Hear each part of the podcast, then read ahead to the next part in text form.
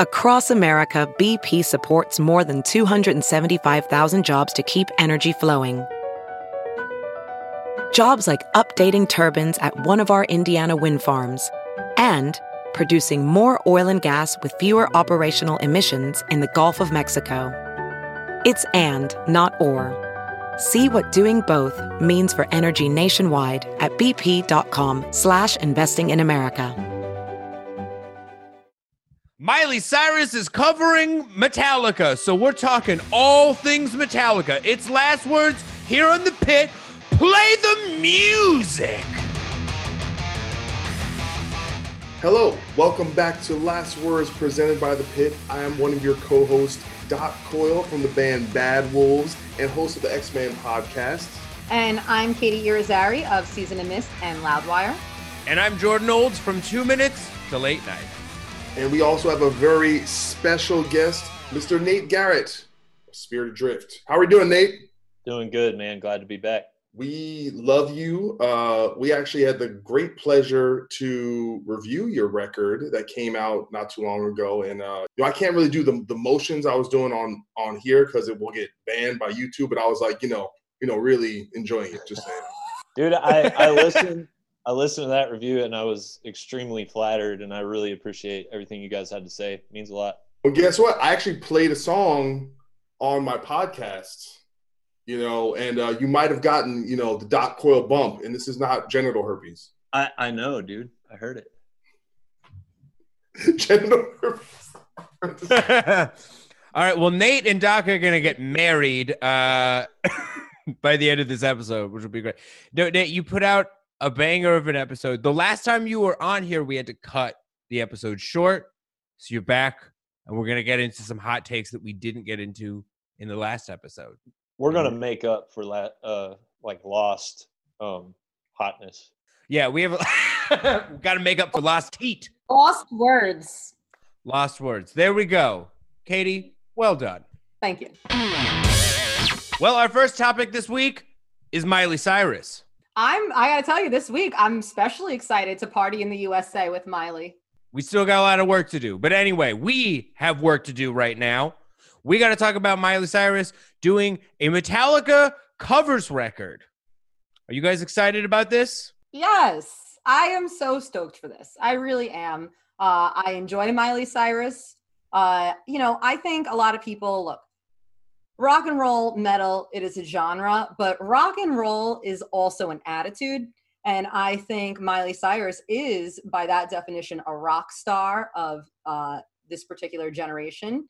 Um, you know she's done things like pissed people off at the vmas and, and swung naked on a wrecking ball and did nude photo shoots and smokes a lot of weed. Like but she's also at the same time a positive role model you know she's an animal rights activist. You know she's a very strong independent woman. So there's just uh, i love her and i also just think this is a great way to once again you know just open those floodgates and let everyone who was born after us you know live in the legacy and, and discover metallica. I think that that's a great point. It's insane how divided this topic is to me because number one, I've I feel like I've seen every like commenter who's been yelling about this also like praise some other band for doing a heavy metal Miley Cyrus cover. So many metal bands have covered like Wrecking Ball. I've covered Wrecking Ball. Bad did. you you did Wrecking Ball? I mean, I I didn't do it, but it, the band did it. oh, sure. Okay, semantics. Miley has also jammed with Laura Jane Grace of Against Me and Joan Jett. She's got a rock album coming out with Andrew Watt, who wrote the Ozzy record. That's coming out later this month. I don't think anybody has to like have enough accolades to do metal covers or whatever. But if you do, she's got them. Nate, what do you think? I agree completely with everything that Kate said. I think the bottom line here is she's a really skilled musician. I'm a huge fan of her her voice. Obviously, it's just objectively good. A real musician's mind obviously she came from a, a lineage of some hardworking musicians in her family. She's got this kind of like X factor, unhinged, crazy sort of artistic freedom. She does whatever she wants. I think that's cool.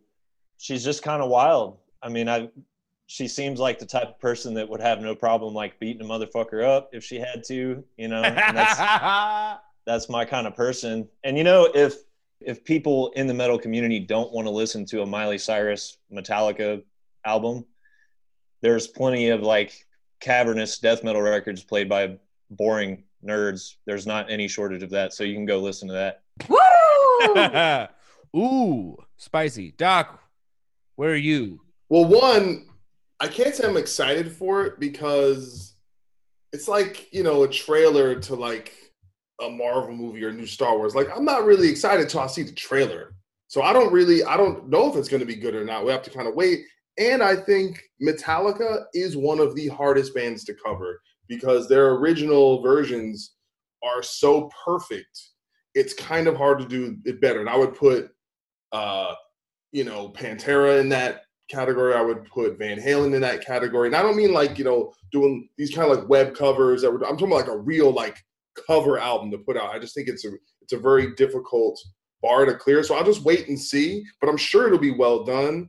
But I have to just say, these are the people that are going to save rock and roll. It's not going to be the rock people. It's going to be Post Malone. It's going to be Machine Gun Kelly.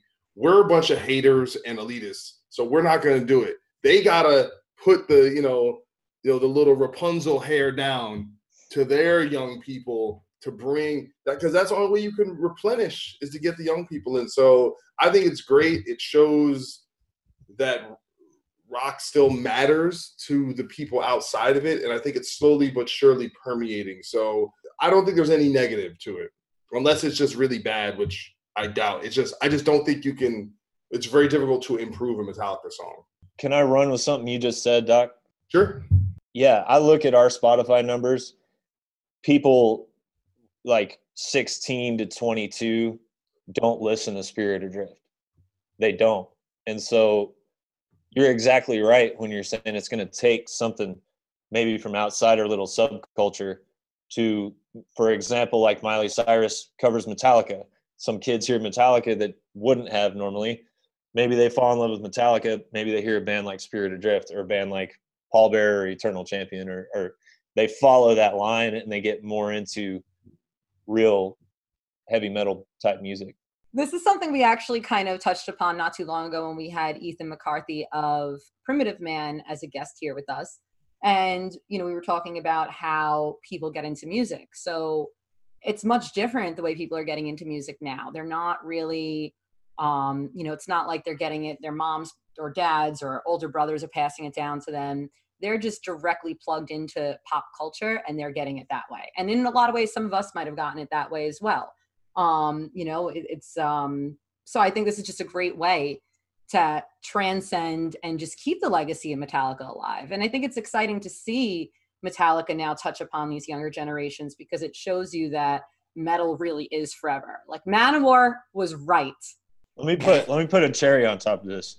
It's almost statistically impossible that a Miley Cyrus album is going to be that much worse than the last few actual Metallica albums. Yo, we we we we about to be fighting up in here. Let's go, dog. Let's go. Doc, do you disagree? Do you just do you think that are, are you are you a fan of modern Metallica? Yes.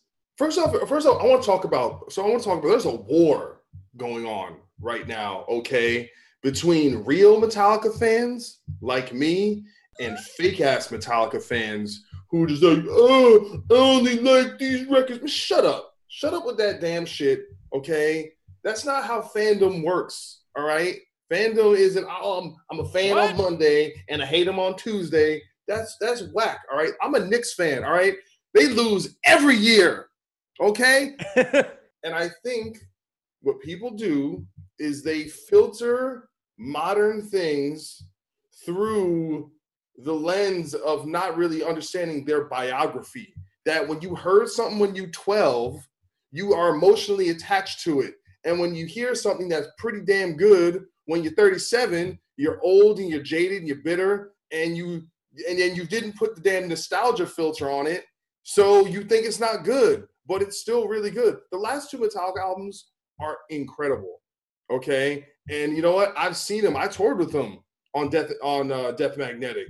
New songs were slamming live. They play six new songs, going over like gangbusters, killing the game. And then the new album, Hardwired, is better than that.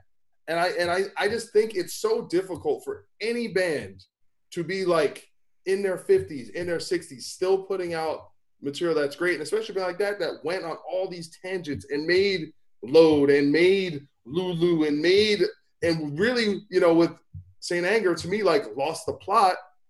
And to get back to that level and make something that relevant, I think I just think it's like I said, it's just these nostalgia glasses that you can't put on new things. So you think it's not good, but you just fucking up the game because you ain't a real fan. Boom.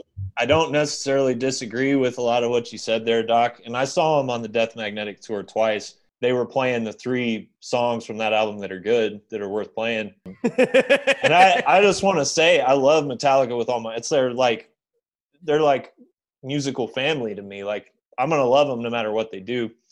But that being said, I'm not gonna pity listen to to their last three or four albums when Ride the Lightning exists or when Master. I'd rather just listen to that. I think that I think that this is coming into my hottest take is that I think the dudes that are metal like I I'm I'm that fan that Doc is talking about. I don't even know if I so I don't even know if that necessarily makes me a Metallica fan. Um of because the albums I like are the, like, you know, first four of like Metallica albums. And then I think when you hear the Metallica albums that are written by just James, Kurt, and Lars, I think that's what the real Metallica is. And I'm not sure I like that. I'm not sure that those are the albums that I'm here for.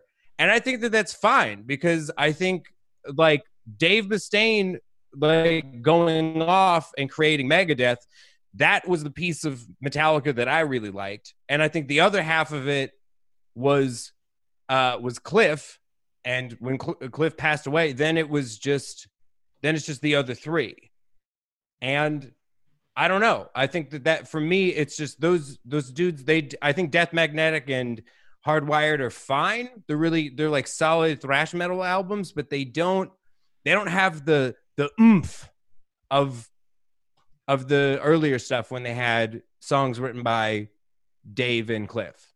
I agree. Um, I'm more obviously with with more. I'm more so with what Nate and Jordan are saying, where I really only love Metallica up to a certain point, you know. And I'm listen, I like Load, Reload. I'm not ashamed to admit that. But there's a certain here, point where here. I'm at a certain Can't point. wait to jam "Ain't My Bitch." Yes. Yes. That's a good Oh, song. yeah. Don't fuck with me, player. But let me let me say though, the point I want to make about is about fandom because I think when it comes to being a fan, it's not about what you like of the bands and picking and choosing. I think it's about loyalty and saying, well, you know what? I don't really love this album, but I'm still going to support this band. I'm still going to see them every time they come around. I'm still going to listen to the albums of theirs that I love religiously. I'm still going to wave their flag. I'm still going to cheer for them when they win um, I don't have to love their records to still be a fan in that sense. Where, yeah, you know what? Uh, pity listen. I love that, Nate. That is my new favorite term. I agree. That's how I Death Magnetic. Oh my God, Saint Anger, Lulu. There are just so many travesties in that band's later discography. But at the same time, I will never ever abandon Kill 'Em All or Ride the Lightning or Master of Puppets. I mean, a lot of these records, like I said, up until like, you know, early 2000s Metallica, I love. But yeah, I think I think it's okay to not necessarily appreciate what a band is doing anymore or like it and still stand by them because that's what a true fan is. Like to be honest, that's how I feel felt about Slayer towards the end. I really would just go on their shows because it's like, oh, my friends are gonna be there. I guess I'll go. I really, you know. Um, so I feel like yeah, I can't say I'm a Slayer fan because I absolutely turned my back on that band. But Metallica, I'm a fan because I will support that band and I want to see them win no matter how horrible their records are. I, just want, I just want to talk about this idea of a you can't make new old things, right? So just the fact that something is old and has stood the test of time gives it more credibility than something in the moment. Like we can't we won't know. Like, I'll, you know what I'll put also put in this boat is like the new Star Wars movies, right? There's so much hype and people are so invested emotionally. You don't even know what they are now. You got to wait 30 years so that the emotional attachment has worn off and people who are more objective can come along and say, what even was that? Was it good? Was it mediocre? And I think it's the same thing about these Metallica albums. I think the narrative is Metallica fell off. So you get invested in that narrative that they've fallen off. And so you look at the records through the prism, and it, guess what? It doesn't feel the same because guess what? It ain't old, it's new. And yo, I'll put the. Spit Out the Bone is one of the best Metallica songs they've ever written. Okay? That's just a fact. Um, Moth into the Flame is one of the best Metallica songs written. Period. It just is. And I'm not, and I'll, and because I can feel like I can detach myself. So I'm just saying, we won't, you can say you don't like it, and I'm not denying that you don't like it, but I'm saying that having something like watching, you know, uh, a Spielberg movie from the watching ET, like it has a quality of being of a time. It just is what it is, and it has that quality, and so you're going to perceive it differently. I think there are two things against that. I think one is we're literally about to talk about a new old album on this episode. It's literally a band redoing their demo, and I like not to spoil that section. I think it's that is is weirdly one of the best thrash records I've ever heard. Oh, uh oh. I agree. Uh oh. I agree. Oh no, it's about to be ugly in here, dude. We're gonna talk. We'll talk about it. I didn't grow up with like an I like I don't have a lot of like uh like when I re-listen to things like my nostalgia lens it it kind of doesn't work anymore. like I don't like a lot of things that I liked when I was a kid. The first album that came out that I remember when I was a Metallica fan was Saint Anger. And that was all the hype. Like I had just found they I I didn't like that was the first new album that was in my like realm of being a metal fan. When I heard it, I I knew that I didn't like it immediately. So even even if there was like nostalgia attached to it, like I did I'm not taking that that with me either way. You know what I'm saying? I hear you, but what I'm saying is it's here's how it is. There's cl- there's clubs of cool and the further you go in one direction, the more elite elitist you are. Here's the first club. People who are like Ride the Lightning is the best album. That's the one club. Then you go to the next club. There we go. I, I only listen to the first four albums, right? That's club two. Club three is I only listen to the f- first five albums, right? That's co- that's like less cool, right? Because you're like, oh, it's Black albums, you know. And then after that, it's a free for all. But you know what's never cool to say? I love all Metallica. I love new Metallica. You're not cool. You're the guy who tucks his Metallica shirt into his damn khakis. No one wants to be that guy. Doc, I got to burn your theory down real quick because yeah, there's good songs and there's bad songs, and that's a subjective I, statement. That's a right. Well, statement. to a certain degree, it is. To I think no, Mark, Martin Birch and Rick Rubin would probably argue with you there. Some Metallica albums have a few good songs on them. Some of them have hundred percent good songs. So I think that's where, and I like I like a lot of songs on Load. I like a couple songs on Reload. I think there's things even on Saint Anger that uh, if they had been in maybe a, a less chaotic headspace, would have made for really good songs. Uh, I know somebody like re-recorded it with different production. Yeah. And you can you can really hear like the potential in some of that. So I, I think the people you're talking about are maybe just people that are trying to be part of the metal subculture and they don't really care as much or know as much about. I don't like, think they're trying. Songs. I think it's authentic. I'm just telling you where those categories are because I've met people from all of those. Sure, yeah, those people are posers. I'm not saying they're posers. They're people, Damn, dropping p bombs. I am. Who's the posers? Who are the posers? Are well, anybody anybody that values anything above how the music makes them feel, that's mm. when you get. That's yeah, when you that's get a, what I'm saying is I can say someone someone can say I only like the first four albums, and I can think how where they're coming from, but I can't know. They just might only like the first four albums. I can't mind read and project who, why, and the psychology behind it. I can presume, but I don't want to be presumptuous. I'm just just saying. I don't know. I like to presume that anyone who says that they don't get pumped when they see here, give me fuel, give me fire. Screw you, you're lying. You love One that. hundred percent. Here's the thing: if I was a wrestler, I want to come out to fuel, but I'm not trying to. I'm not going to the ring to to fake fight nobody. So that's just not on my. That's just not what I'm looking for. And with for I think with the first four Metallica albums, I feel like I I see where you're coming at, Doc. We talked about this on like a lot of episodes. That there, I 100% agree that there is an elitism culture, and it's like you know when you are when someone gets brought into metal, there's just always a guy at the front going like, all right, here's what you like, and and here's what you don't like. Here's what's Dude, not cool anymore. Lit- literally, when I was growing up and I went to the CD store, and the guy that like sold me my first Black Sabbath CDs, turned me on Mhm. to like Down and Pantera and all this stuff. When I tried to buy Load and Reload because I wanted to own every Metallica CD, he told Yeah. me no. He told me no. He was like, "No, you're not buying." we will not make money in the store. I had that guy too, though. Like that's how I ended up in hardcore. Is like I remember I was trying. I bought Saint Anger, and the guy was like, "All right, I see you," but then he like gave me like a Ferret Records comp to like get me into newer stuff at the same time. So there is always that.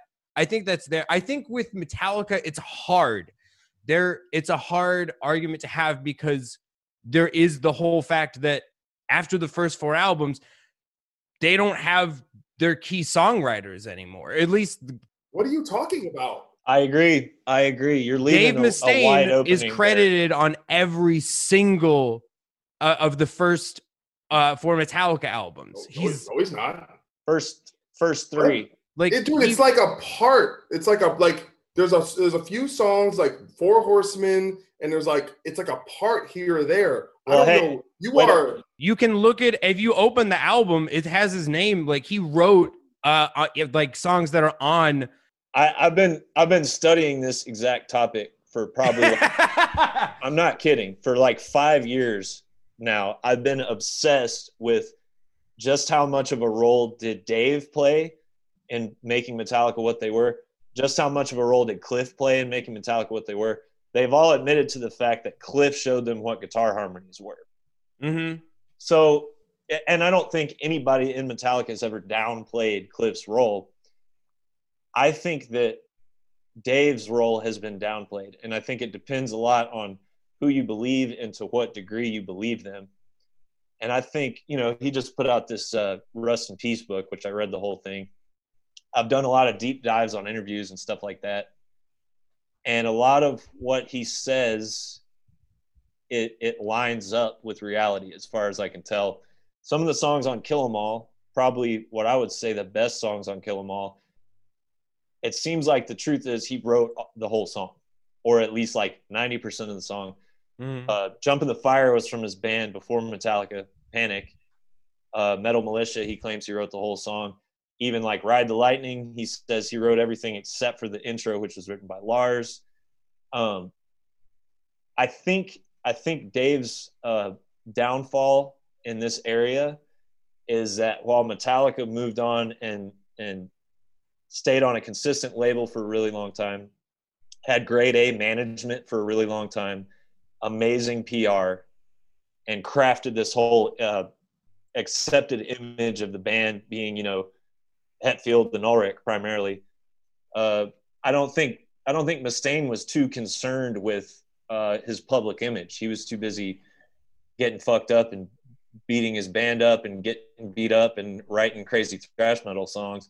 But I think in his old older age, he's put a more concerted effort into getting the due that he deserves. And uh, I think I think he has a lot more of an impact on Metallica's songwriting, and I'll even say Slayer's songwriting because Kerry was in Megadeth in '84, and then all of a sudden in '86 you got like Piece by Piece, which he was not writing riffs like that before he was jamming with Mustaine. Could be coincidence.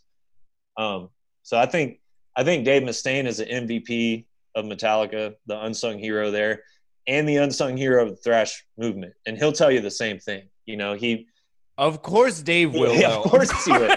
he helped he helped create Metallica. He helped create that style of riff writing and that style of playing. He helped possibly push Kerry King's writing in a certain way, a little more progressive, a little more angular, and he's responsible for Megadeth. That's three of the big four that one guy has his fingers in all of it.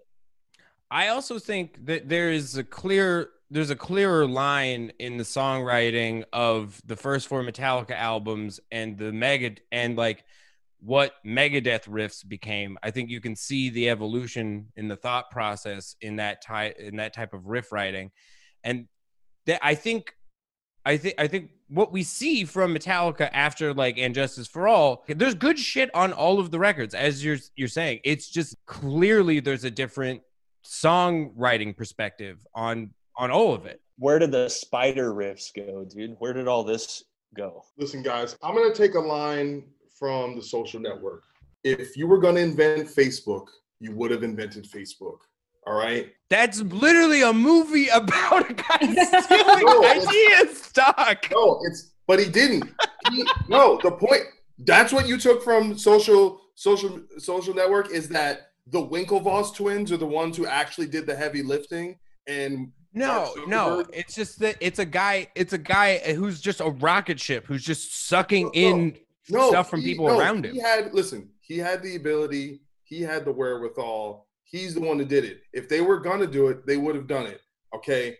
Here's here's the facts, all right.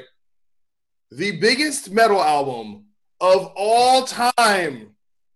Okay, all the people you guys are talking about had nothing to do with. Okay, whether you like the Black Album or not, it is the biggest metal album in history. It continues to sell more, more records. It is the biggest selling album in the SoundScan era. It has more yeah. impact on people discovering metal every day more than any album ever made. In a way, you're not wrong, but to I'm not wrong. In all the ways, I'm not wrong. to say that Cliff Burton and Dave Mustaine had nothing to do with making James and Lars the musicians and the songwriters that they became I don't think that's accurate. I, I, yeah. I, know, but that's but what I'm saying is by extension, if that's the metric we're going to use, why anyone is anything is because of people around them who who helped formulate them and inspire them. We could make that argument for a million bands. Th- this topic is so important for me. Like I'm I'm too invested. This is like literally two bands with Guns N' Roses third that formulated who I am the most as a musician. All right. Right. Dave Mustaine, as a rhythm guitar player, is as much an uh, influence on me as Metal everything Metallica has done, and and I'm, you know, and to me, there's such a distinctive difference between Megadeth style guitar playing and Metallica style guitar playing that you can't tell me that that came from from Mustaine because if because if it were true, then then Megadeth would sound like Metallica, but it doesn't. I think that that's a conscious effort, though, and I'm also not saying that Dave Mustaine deserves to be the the it in the biggest metal band of all time. I'm also not saying trying to take anything away from the Black album. I'm just saying I like from what Nate is saying. I I see a clearer line between the type the style of songwriting in the albums before the Black album, and and I I know that we just you you just said that like that the guitar the the guitar playing is different. I think it's an evolution because I, I think like if you listen to the first Megadeth album and then you it, there's a lot more in common with the er, the first four Metallica albums. I think then, we're all right. I think we're all right, dude. Yeah. I know I know exactly what you're talking about with the guitar playing style, especially with the right hand. Yeah. Het, Hetfield is all down picking. Uh Mustaine is like a lot of alternate picking, and, and there's some bleed over but here's it is. Here's the difference. Here's the difference. Metallica is muscular and groovy.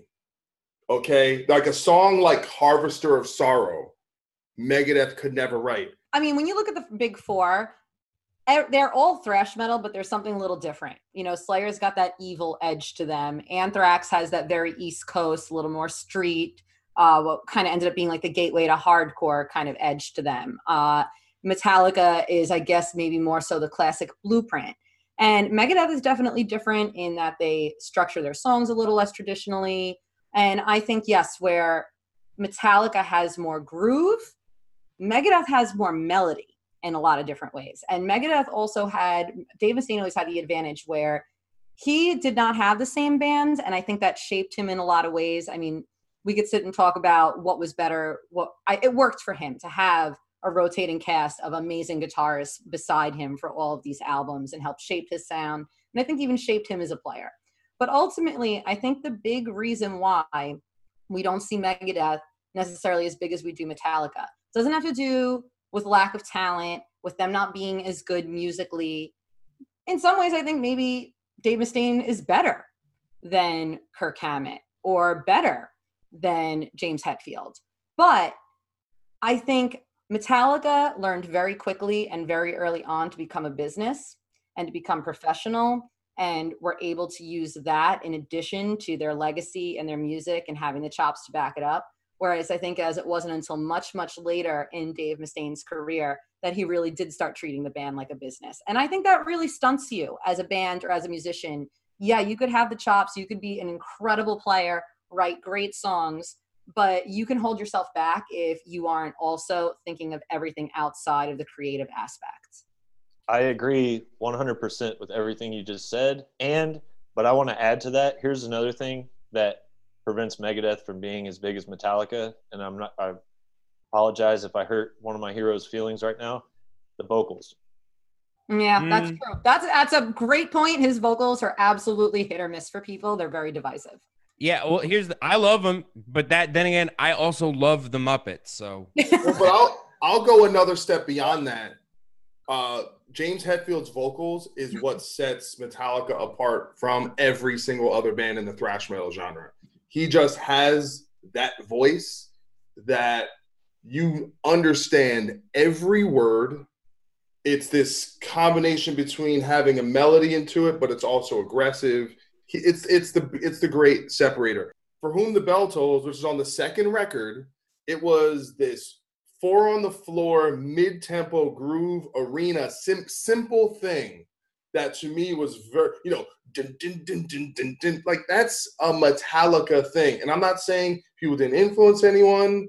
All all I'm saying is there was a if to me if Mustaine was all the, the the, the kind of you know Keyser Söze of Metallica at every point, kind of making everything happen, then I think you would have seen that reflected in the first Megadeth album, which is pure speed and kind of pure mayhem and not groovy. It's all one. So listen, I I'm listen, I'm as big a fan of Mustaine as anything, and I think he had a massive impact. But let's not go too far to like, like, are we just saying that to undercut their accomplishments. No, I'm definitely not. And and you have to keep in mind that if you're talking about groove, he did write "Jump in the Fire." I mean, but that's I'm sorry, that's a little white groove. You know, it's a little. You know, I love some "Jump in the Fire." I'm with you, but it's a little it's a little tight. yeah, you're not wrong. Doc mentioned the Keyser Söze thing with Mustaine, and I feel like I feel like we're definitely getting like conspiratorial at this point with the Mustaine thing. And I just wanna, I want to make it clear that I love and appreciate every single person that's been in Metallica. Period. All totally same. That's, well, that's one of my best metaphors. I think like I'm just imagining, you know, Cliff Burnstein in like an office and he looks around and kind of realizes it was Mustaine the whole time.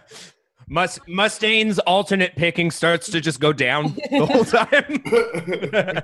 so wrap it up here. Yeah, I um Metallica is my first. That's my that's everyone's first metal band is Metallica or Black Sabbath. Most people I feel like my age probably Metallica. Since I am like a a metal comedian, I've spent just like years of my life shitting on that band because it's just it's just, you know, it's it's what people want. I, I I need to come out and say right now that I do love that band. And I love all the dudes in it. Like Lars is a very eccentric, weird dude who buys paintings for no reason, but he's also just he's one of the nicest dudes. That band is responsible for so many new bands getting huge. I like the platonic ideal of like how you should behave when you get famous as a famous metal band and they still fucking sound really good when they play. Like I when we watched S and M two, like James looks like Sam Elliott now. He still sounds like he does he did in 1991. It's unbelievable. I love Metallica. I love Megadeth. I love both of them for different reasons. I can't necessarily uh, say that I love one more than the other because, like I said, there's just totally different reasons, different albums I love, different songs I love. It's hard to quantify. But what I can say for certain is that I do not like anything they've put out in the past 10 years. You're not wrong. You're not wrong. No matter I like the idea of it. listen though, no matter what they do, if, if you're in this game, you owe them a debt of gratitude forever. Period.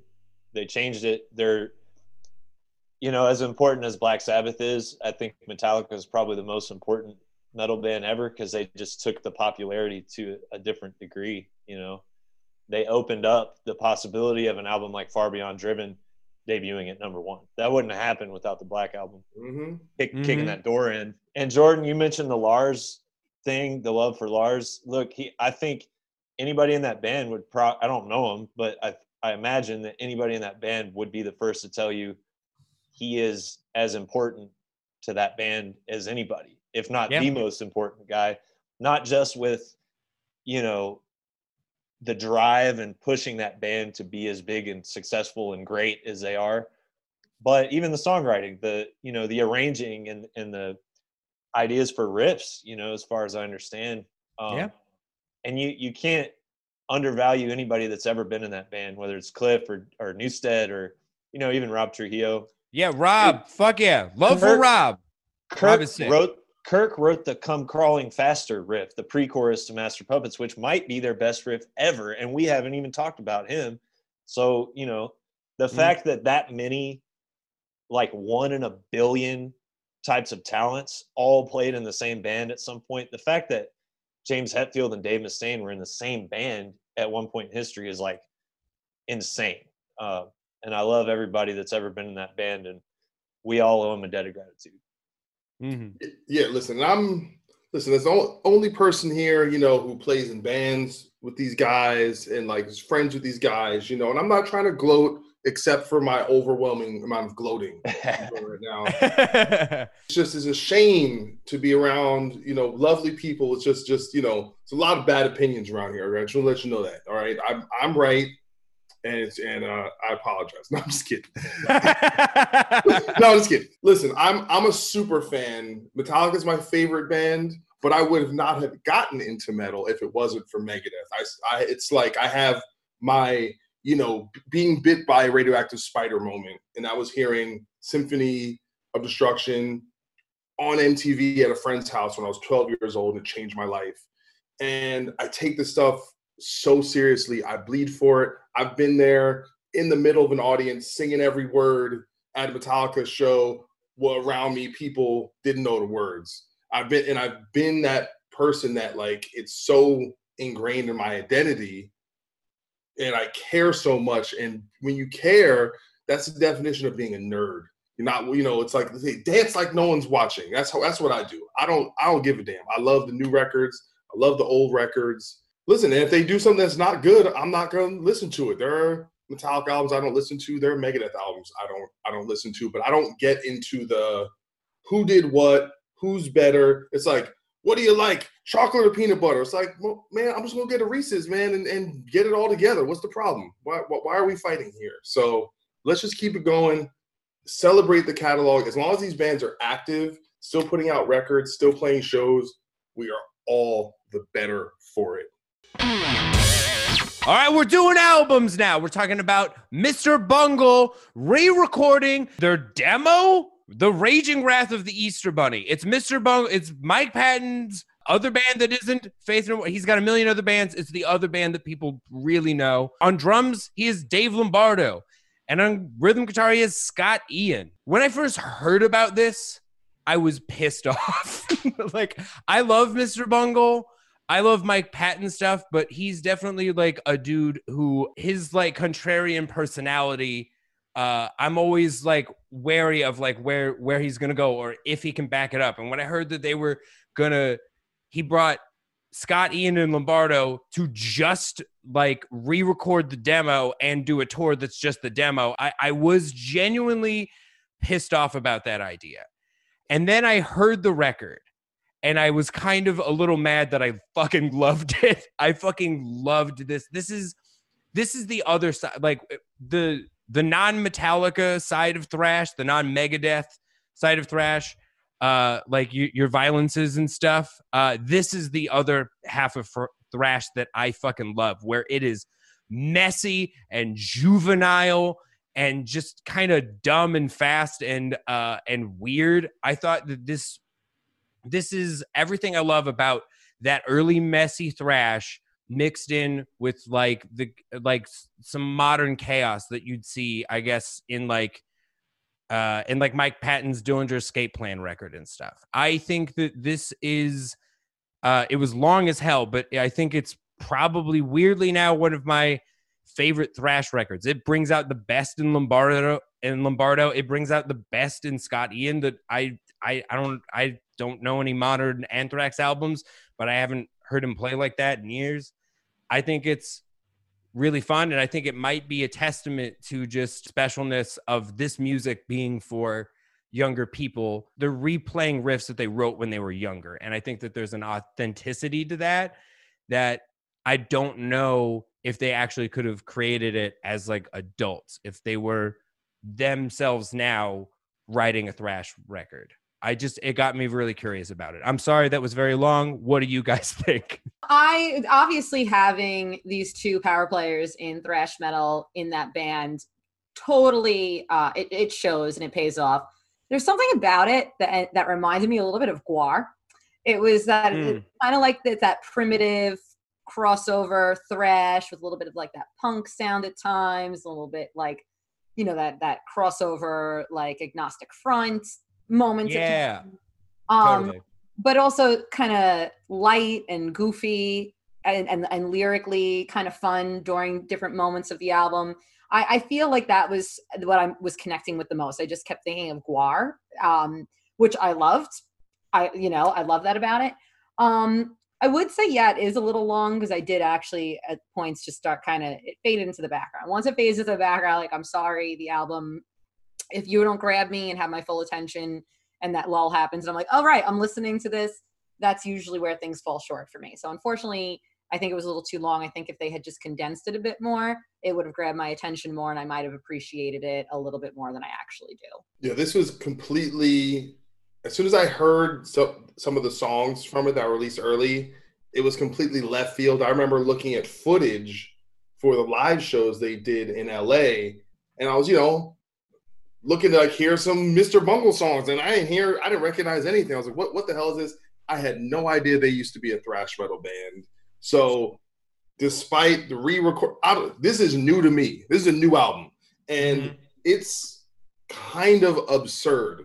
Like I don't know what the original demo sounded like, but if th- it was anywhere near this good, and they were like in high school, it's that's insane. I I'm with Jordan. I think it's one of, I think it's gonna go down as like a benchmark thrash album historically. Like I like it's already top ten of the year. I Yep. I pre-ordered it. I've been listening to it even before it was assigned. Um, it the recording, it's like jumping out of the like. There's something vibrant about it, the way it sounds, and it's total Scott Ian it's total Dave Lombardo, the purest version of it. Where you hear a part, you're like, "That's SOD." You hear a part, you're like, Yeah, yeah, yeah. player.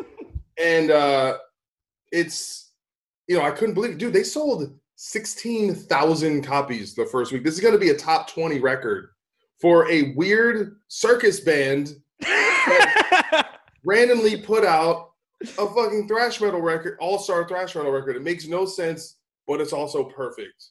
And thank God that a bunch of bands wanted to put out cool records around Halloween. mm-hmm. All right, Nate, shit all over this. Dude, I, I had a much different experience with it. Doc, I do appreciate the very last thing you just said about it is kind of cool that a record would receive some some pretty uh, big numbers being as as strange as this is. I mean, that in and of itself is cool. Some of the ideas that have been discussed here sound good when you say them and like the words are cool that you guys are saying, but the the reality of the record that I experienced and, and I just have to say I respect I have the best words. Yeah, right. Yeah. the bet the best word, the most accurate word in this whole discussion that I picked up on was when Kate said goofy. I mean, I think objectively there's something goofy about this record, Love it. which could be cool if you're into that or not or or whatever. But first of all, I want to say I respect everybody involved in this project also, just like the Metallic thing, like especially Dave Lombardo. He's a like huge personal hero of mine, probably my favorite metal drummer. I it's it sounds like some 15 year old 17 year old kids like trying to figure out how to play thrash metal and for a vocalist who is as like unhinged and, and just extraordinary talented as extraordinarily talented as mike patton. The vocals to me it doesn't seem like he's even trying that hard. It, it's just kind of flat uh shouting but but not in a cool way. I don't know. It just it seems like they're having fun with it. It's a fun idea. Seems like they don't really care you know they're just they're just letting it all out.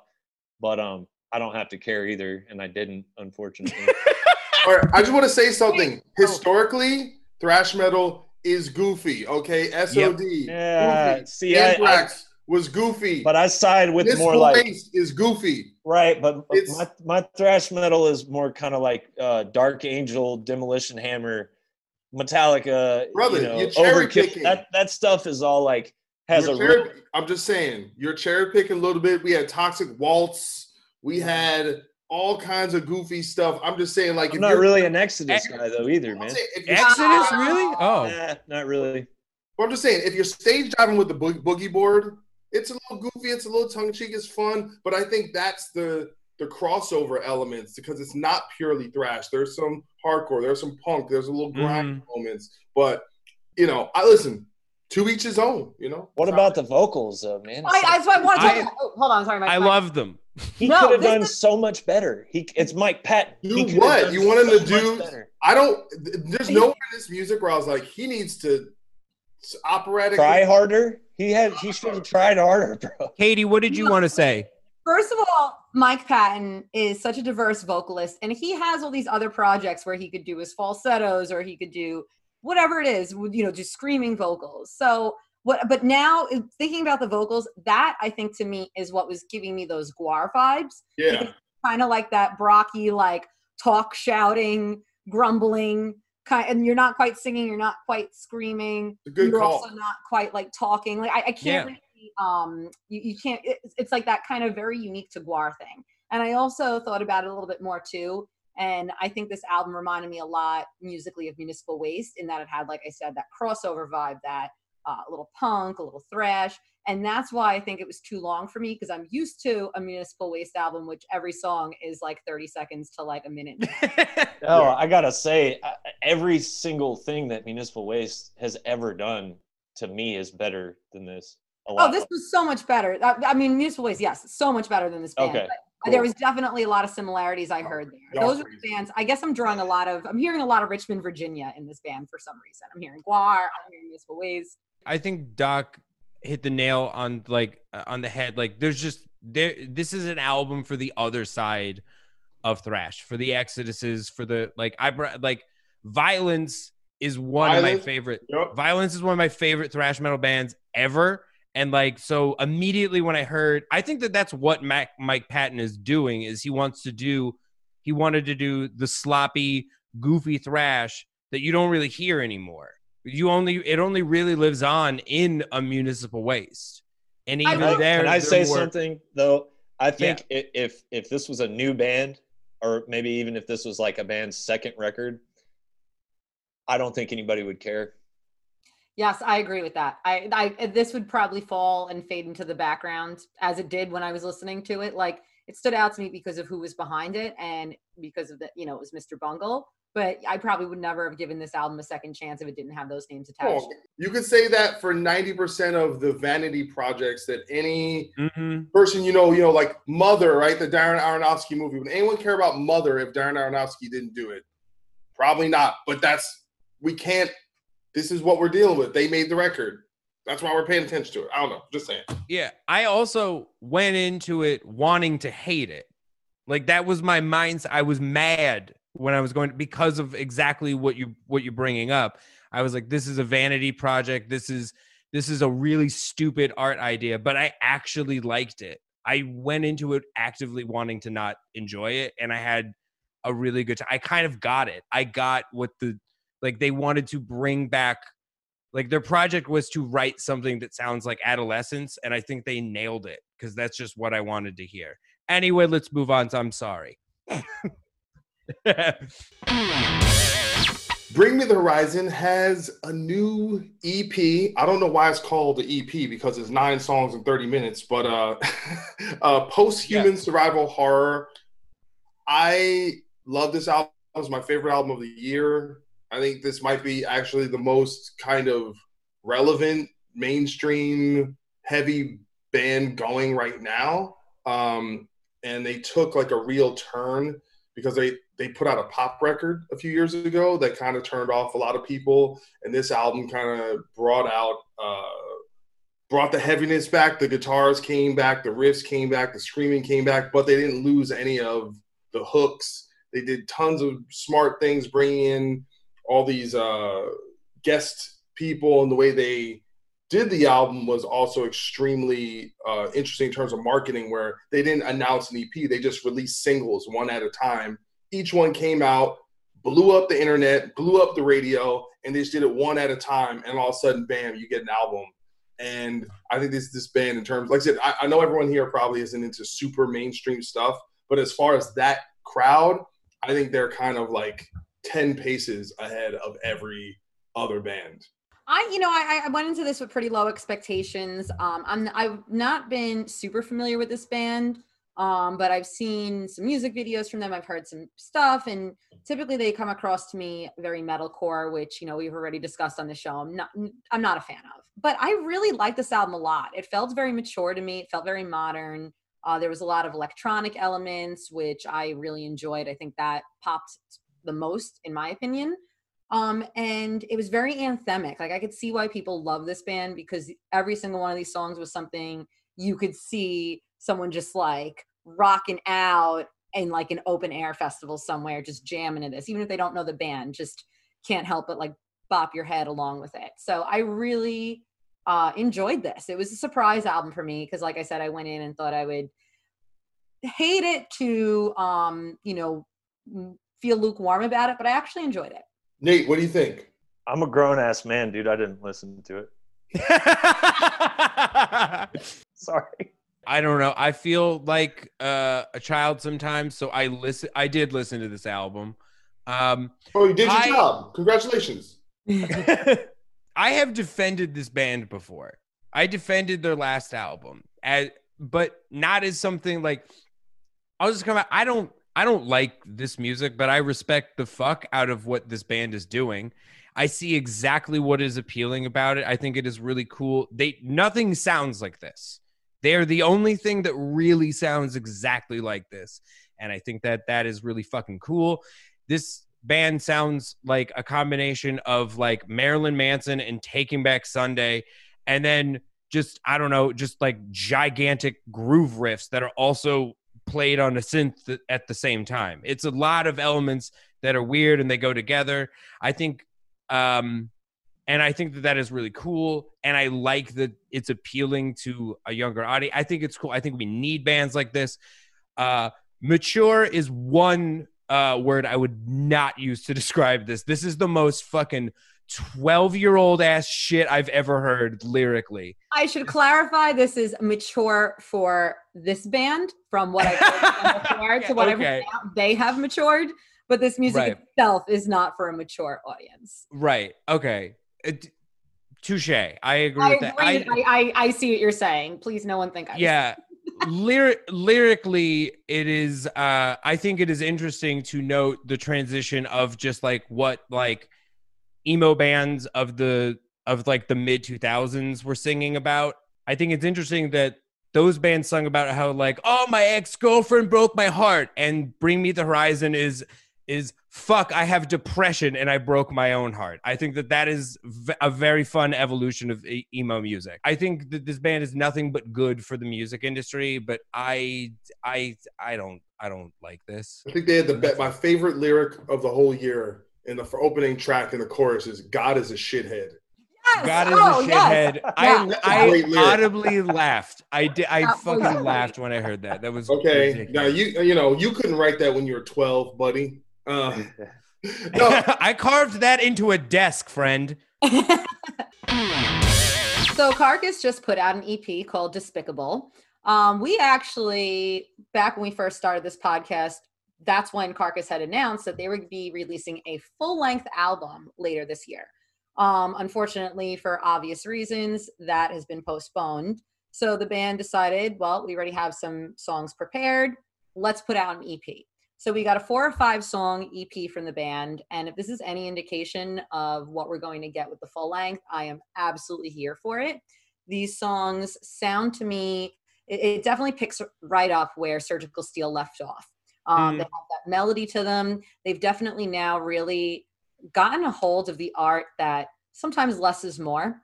And sometimes instead of just overwhelming you with uh, blast beats, they really have more of a groove to them. I feel they kind of just took what they did during like their heyday of like Heartwork and really have just completely perfected it. It's melodic, it's thrashy. Um, definitely my favorite of the week. I mean, I, I can't, I guess I can't call it an album since it is just an EP. This is the appetizer to the main course, if you will, which hopefully we'll see in 2021. Uh, but I really love this record. And Bill Steer has since confirmed that yes, they will still be releasing a new full length as soon as they can. This is just something to hold everyone over until then. What did you guys think? I like it. I thought it was a solid EP. It's interesting because they released that song under the Scalpel Blade uh, through the Decibel Flexi series first, I believe, and I think that's probably my least favorite song on the EP. So I was a little bit freaked out, but uh, I really like the other songs. And I want to shout out my buddy Tom that plays guitar with them live. Really good dude. Tom Draper. He's so good. I loved this EP. I love I love Carcass. They're a band that weirdly just I, as Katie said they're perfecting their sound. They I think they weirdly continue to get better. I I also agree with Nate that I was uh that that one song was when it came out on the decibel thing, I was a little mm, underwhelmed by it, but I think that this this EP is fucking sick. They they they've mastered what they do best and it's just having like a really like fan like they just sound like what my mom thinks metal sounds like. Like and i think that that's that is uh that's a testament. Also fucking bill steer has the platonic ideal of what your heavy metal guitar should sound like. I don't he- like i it is impeccable this fucking guitar tone every time i hear it i'm like what the fuck are you do how many evh heads are you using what fucking tube, tube screamer does this no, you want me to tell you? i know i know i'm Commercial just I'm- governor governor pedal, but you got to use a Gibson les paul Les Paul tune down and B standard, buddy. And you know what? Don't come with the hands. We got to steal his hands. We got to cut him off and and Yeah. hey, he, he's the death metal Jimmy Page. straight for up. sure By the way, looks at, by the way, 30 years, the guy hasn't aged a day. It's not, it's really it's fucked up dude what is going on he's white prince I don't know. It doesn't God, Jordan. but you know what? I, I, I used to say, Kate, your review was so concise, all right, and so on point. I can't really add anything to that. You know, it was, that was that was I I whatever Kate said, I totally agree. I will say, uh, Carcass and At the Gates for are for me for melodic death metal as Metallica and Megadeth are for thrash metal. Like I am for sure I'm a super fan. I put whatever they do, I just put in my veins. Uh, I think Surgical Steel is one of the best comeback albums ever. And ever this, and this also, you know, I'll say about this this EP. It there's four songs, but every song is like either an eight, nine, or ten for me. So it's almost like on a normal album, you might have four songs you really like, but all four songs are amazing. So I just like I bought this even before this was assigned to us, and I Mhm. was just like, I just don't understand how they can basically be this good for this and not lose the core element of what makes the band good, and somehow have that exist in every song. Like I just don't like. How do you keep your identity and keep the quality that high for that long? I don't get it. Like I'm just blown away. Totally. I also want to shout out uh the drumming on this album is fucking nuts. The cymbal work, I don't fucking I've never talked about a cymbal in my fucking life. it's never happened. Chris Adler, bro. Chris Adler. Come on. Okay, all right. I love the bell. Uh but the like dude, Dan the carcass drummer is matching like I've never I, I've never noticed anyone just like match a gallop with cymbal hits, but with different cymbals. It was fucked up. Dan, you're incredible. One thing about Carcass, I think that's really worth noting um, about this band's legacy and how important they, important they are to metal is, I mean, as far as it goes, I can only think of three bands who can claim that they've done this, and Carcass being one of them, is that they were integral in pioneering two different genres. Uh, Mm. first, the gore grind genre, and eventually the melodic death metal genre. And I think that is a true testament to a band when you aren't just the pioneer of one thing, you evolve your sound and become the pioneer of something else. So, and the only other two bands I could think of that did that were Death and Bathory. I I mean, feel free if anyone else thinks of other bands. This might be a whole different conversation to have another time, I'm sure. But um, that's something I would love to mention about Carcass because I think that's that's really important to acknowledge them for. Merciful Kate, heavy metal historian. Absolutely. Emma Ruth Rundle and Thou teamed up for a record. It's called May Our Chambers Be Full. You know I loved this record. Yeah, I don't need to fucking tell you I loved it. I love both of these uh, artists separately. I love that they came together and wrote a fucking doomy, uh, blackened Alanis Morissette album. I'm fucking here for this. I'm here for this evil 90s fucking uh, slow album. It was great. Weirdly, this week, the order of the albums that I listen, like the way I listened to them, was perfect. And and I like this hit right as like the like this album hit right as like the sun was going down, and it was it was the right. I listened to it at the right time. I don't know what you guys think. I think that this is fucking awesome. I think that was super cool. How versatile they are as like a doom band. They're a version of doom that I love. Uh, their guitars sound. I don't know how you tune this low. I don't know what they're doing. It's it sounds lower than G when they play some riffs. It's crazy, and it works perfectly with Emma's vocal style. Which it, these are all elements that doesn't don't seem like they should go together, but they did, and I loved it. What do you think? loved it. This was doomy. It was atmospheric. It was textured. It was all the things I love. Um, you know, it wasn't just like a straightforward doom metal song. There was just Mhm. other elements to it that really just elevated it to this more ambient kind of atmospheric level. I really enjoyed it. Uh, definitely up there among my favorite albums of this week. Grunge is back, y'all. that's all I. That's all I can think about.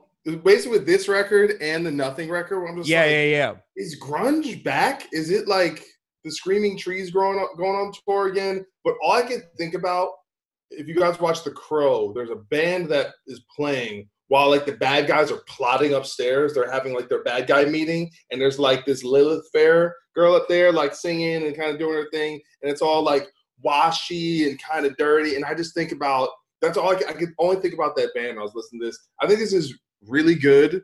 Um, it you know just had I don't know just all I did is made me think about dirty grungy 90s bands with cool ethereal female Yeah. singers and um and by the way Emma Ruth Rundle that's, a, that's just a great name that's just a great name it sounds like an outlaw you know like you know she got a six shooter Emma Ruth Rundle she's on the, the run we need to, to get this woman she's out there robbing trains I am mad that she has such a cool name. I want it to be my name. My I got too many names in mine, and I don't like most of them. Nate, what do you think? To be honest, I didn't get a chance to listen to the whole thing. Um, I did hear the first single that they released, and I think is probably my favorite song that I've heard from Thou in a really long time. Uh, I like the early Thou stuff a lot, but I kind of, to, and I respect them and love those dudes a lot, but I've kind of been out of the loop on it. But that that lead single really had something to it, and I might even be a, at this point in my life more of a fan of of Emma's music than I am of Thou, which might make me a poser. I don't know, but the two of them together definitely sounds like it works. But uh, you know, I got the uh, I got the little list of albums that we need to listen to for this. The only problem is on Friday, Eternal Champion put a record out, and that's been like basically the only thing I've been listening to. So I apologize for not listening to the whole Thou record. By the way, is there a better name for a band than Eternal Champion? I think no. not.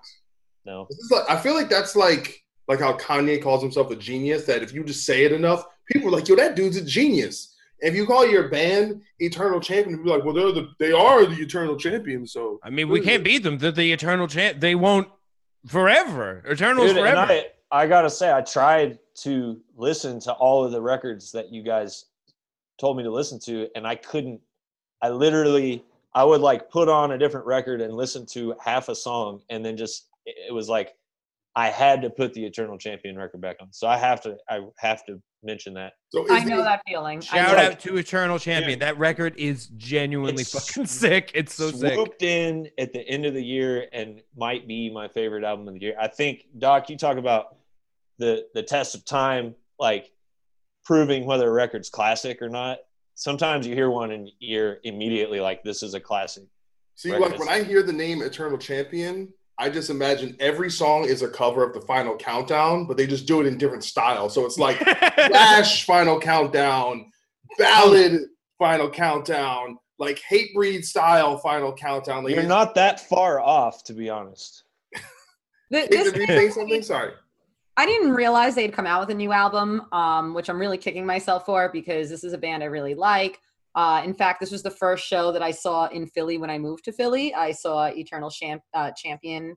Uh, I believe it was at Boot and Saddle. Rest in peace. That unfortunately closed this week. But in any case, I digress. Um, I'm a big fan of them because they really capture this like Nawabum time tested sound, and it's so good. And Arthur Rizk is in the band, and he's done um, production. He's very DIY in his production aesthetic, and he's done production for a lot of bands. I believe Sepultura is among them. Um, and I think that his touch really makes this band what it is. So thank you for telling me that mm-hmm. this album came out, guys, because I didn't know. My head has been in the cloud, uh, and I am stoked that I have something to look forward to. I, I think about Eternal of, Champion. Yeah. Okay, I, I was like, they, she's talking about this. Like, when's the record we were supposed to review? no, they like surprise yeah. released it. It was supposed to come out on the twentieth, and then they just put it online. So good for them. I don't know, but I like the honest truth is that's the only thing I've been listening to since Friday, like nonstop. So yeah. I just had to say something. Sorry for derailing. Yeah, no, you're fine. No, shit, this, yeah. this show is for shouting out music. Like we want people to find other music, other good music. Dude, and I do have to say, Jason Tarpey, their singer, lives down the road from me, and he has a forge, and he makes swords and axes and medieval he weapons. Would. So it's it's legit. It's legit, like sword and steel, badass That's, heavy metal that is what I wanted on the cover of all the records. Like, I want to see just like a, a picture of Macho Man wearing armor in the background with the belt. And finally, we have the Great Dismal from Nothing. I'm not a shoegaze person. I don't. I've. I don't think I've ever heard an entire shoegaze album in my life. For me, shoegaze just sounds like the beginning of a song, uh, and then the song doesn't start. But this, nothing is really transcendent. Doc brought up that grunge is back. This album is like it's unbelievable. It sounds like the future of Smashing Pumpkins, but huge. Like if the Smashing Pumpkins, like also just I don't know why everybody's drop tuning so hard this week, but it's happening. The songwriting on this I think is great.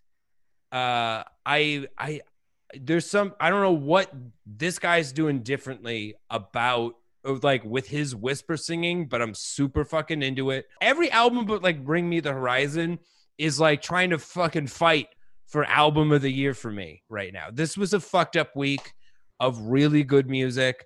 Um Also, the fact that Aaron Heard from Jesus Piece is also in this band is crazy.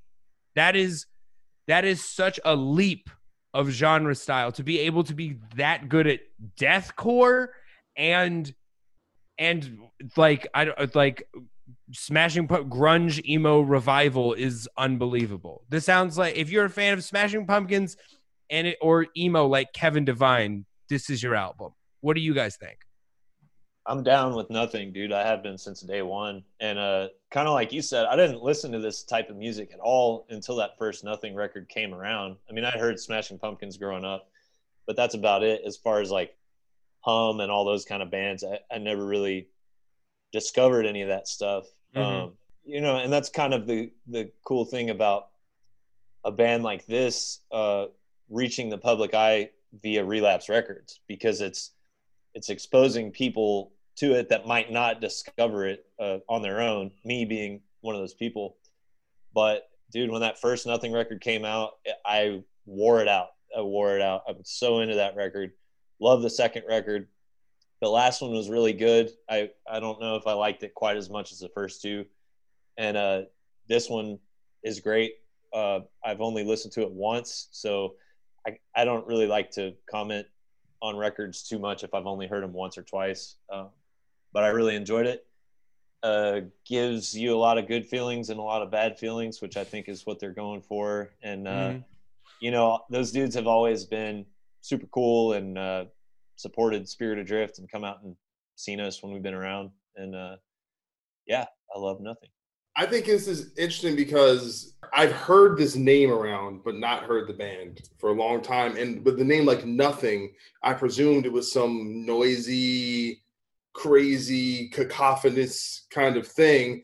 So I was a bit surprised when I actually heard it. And it made me think about this idea about other genres of music getting kind of Trojan horsed into the scene where that a lot of times the music people that heavy music enjoy sometimes it's not actually about the aesthetic of the music it's just like they're one, of us and so so that so that kind of threw me for a, a loop but it's interesting that jordan said smashing pumpkins what i wrote down i was like this is like failure meets smashing pumpkins And Mhm. every now and again i get like a bit of pinkerton's weezer just like Mhm. kind of thrown thrown in in into the mix but listen i think this band is is really good I and, know, when I said I, I kind of put this in there with the um, the Thou Emma Ruth Rundle record, where I think these, these these records are objectively good, but they, for me, sometimes they have a tough time keeping my attention. Like they're very slow and deliberate and soft and dynamic, and it's just and but they're great great mood records, right? Like I can imagine just putting this on when you just want to chill, and it's just like giving you that kind of feathery, buttery kind of you know uh, you know background to just chill and listen and and like I said, and, and that that grunt that kind of dirty, grungy, soft, where the vocals are kind of in the distance and it just sounds smooth. But uh, yeah, I thought this was a really good record. This is a good band. Yeah. So I disagree. when I let me tell you, I want to thank I want to thank Doc, Nate, Jordan. The three of you have just solved a mystery that was going on in my head. I heard this. I, have I've seen this band's name, just like like Doc was saying. I, I've seen it around. I've never really given this band a chance. I don't know why. Sometimes I, I think it's because people who like certain bands, I already know I, I'm not really in line with their taste. So I just kind of avoid whatever they're telling me to listen to because I probably won't like it. All I could think when I kept listening to this record which I gotta say, admit, I did what Nate did with the uh, Emma Ruth Rundle one. In this record, I just didn't listen all the way through. I just reached a certain point where I was like, I'm good here. And I just kept asking myself, what is this band? What is this? And I just had this visceral reaction. And now I understand why. And I have the three of you to thank. You said the words I needed to hear Smashing Pumpkins. I hate the Smashing Pumpkins. I hate that band. I hate that band. And now I understand. I'm like, this is why I was just, I just, so, you know, and you know what, everyone, if you're a Smashing Pumpkins fan, then go listen to this band. And if you hate them, then stay away. Dude, I, you were the first person I've ever met who doesn't like the Smashing Pumpkins for the songwriting. But well, I, lo- I love it. She, she went pure Paul Mooney. She's like, I, I hated that band. I, I hate everyone who was in that band. but you like, but weirdly, you like, uh, what is it? A perfect circle? Isn't that Smashing Yes, Pumpkin you know- people? Which is very interesting because there was actually times on this record that kind of reminded me of Ashes Divide, which was Billy How- Howerdel's band before A Perfect Circle. And you know what? I don't like that band either. Very funny. I've just I was I literally sent I sent this album to my partner because I know that she loves Smashing Pumpkins but does not like Billy Corgan's voice. I also so I was like, "Oh, voice. this is perfect for you." yeah. Yeah, the voice is nothing like. No, nothing like Billy Corgan's. It's a literally a man whispering. That's it. And I'm into it though. I don't know why. Hey man, you're into what you're into, man. I judge not. You know. Well, that does it for us here at Last Words on the Pit. Nate, tell the people where they can find Spirit Adrift and you. spiritadrift.com. That's it. Everything you need's there. Uh, dude, the social media is getting harder and harder to find any sort of practical use for it. So just go to our website, spiritadrift.com. we put a record out, uh, whatever. I don't even know what month it is. We put a record out sometime in the distant past. So go check that out too. It's real good. We love it. Katie, where can the people find you on the computer or their phone or whatever? You can find me at Merciful Kate on Twitter and Instagram. Doc, I don't know. I think I want to go with with Nate's thing and just be like, listen, man, the internet is a bamboozlement, all right, and you need to expand your mind, all right, and get off of there. But if you're on the internet, uh, at Doc Coyle, you know, Twitter and Instagram, but don't let the ruse get you, all right. Your own person, okay. Don't be a slave to the phone. Astute. Yeah, you can find me at uh, Go on a Hike and on Twitter at Read a Book Outside, God damn it. That does it for us here in the Last Words podcast. If you want to leave us a comment about something we forgot to talk about, go to our YouTube channel, check out the latest episode, let us know right there. Follow us on all social media platforms at We Are the Pit. We are here every Thursday talking about heavy metal music for you.